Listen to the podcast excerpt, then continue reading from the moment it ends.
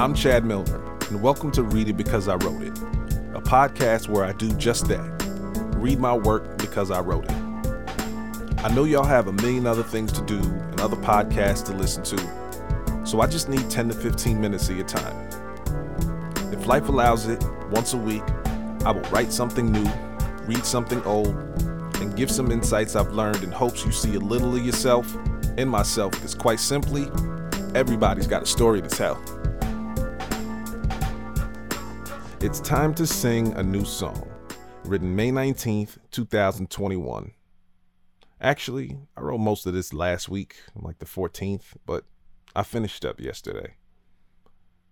Hey, yo, quick, give me a topic to write about, I said to Genevieve at her workplace in Queens.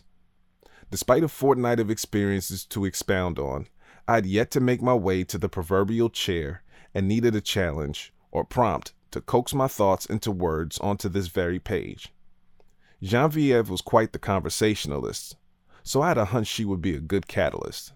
I'm thinking about starting a podcast about dating American black men, Genevieve said in her thick European accent. My eyes widened. It sounded like a great idea, so I asked her to explain. As someone from Europe, I see how they have to deal with things I'm not used to. They tend to carry this sting on them, and it is with them everywhere they go. But they just see and view things so differently, Genevieve continued. The wheels in my head had begun and spun. When Genevieve finished her thought, I began to respond. I agreed. I acquiesced to the notion in which black women in America have it way harder than us men, in a way I could never explain or comprehend it is. I then told her, it's because nobody gives a fuck. So we often have to hold on to all these thoughts and feelings, compartmentalize them, and just deal until they dissolve.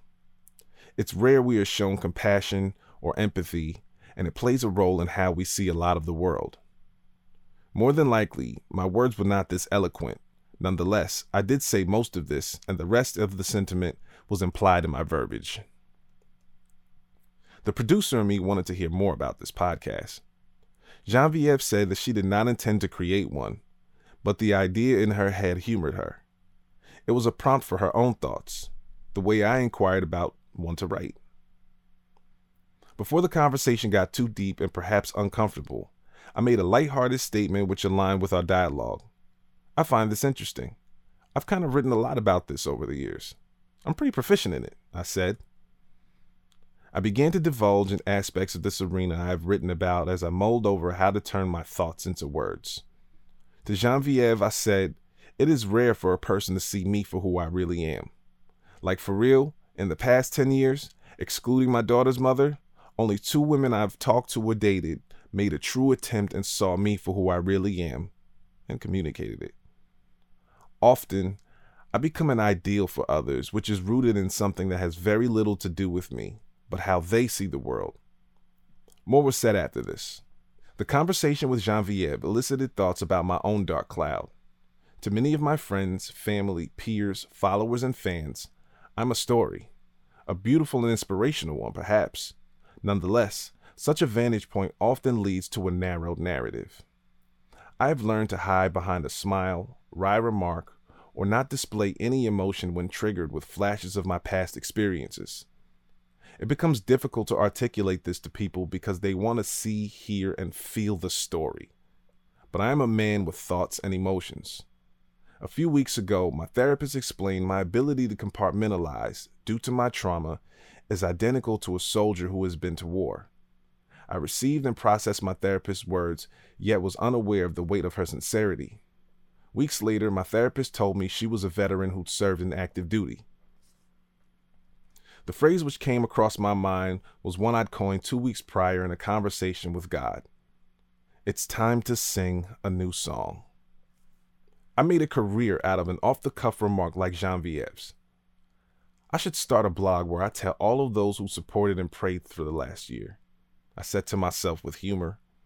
I was 26, widowed, and a single parent to a little girl who had not a clue how to resolve the whirlwind of experiences life had thrown my way in my mid 20s. A few weeks ago, I prayed a different prayer as I commuted from my home in Nassau County to Queens.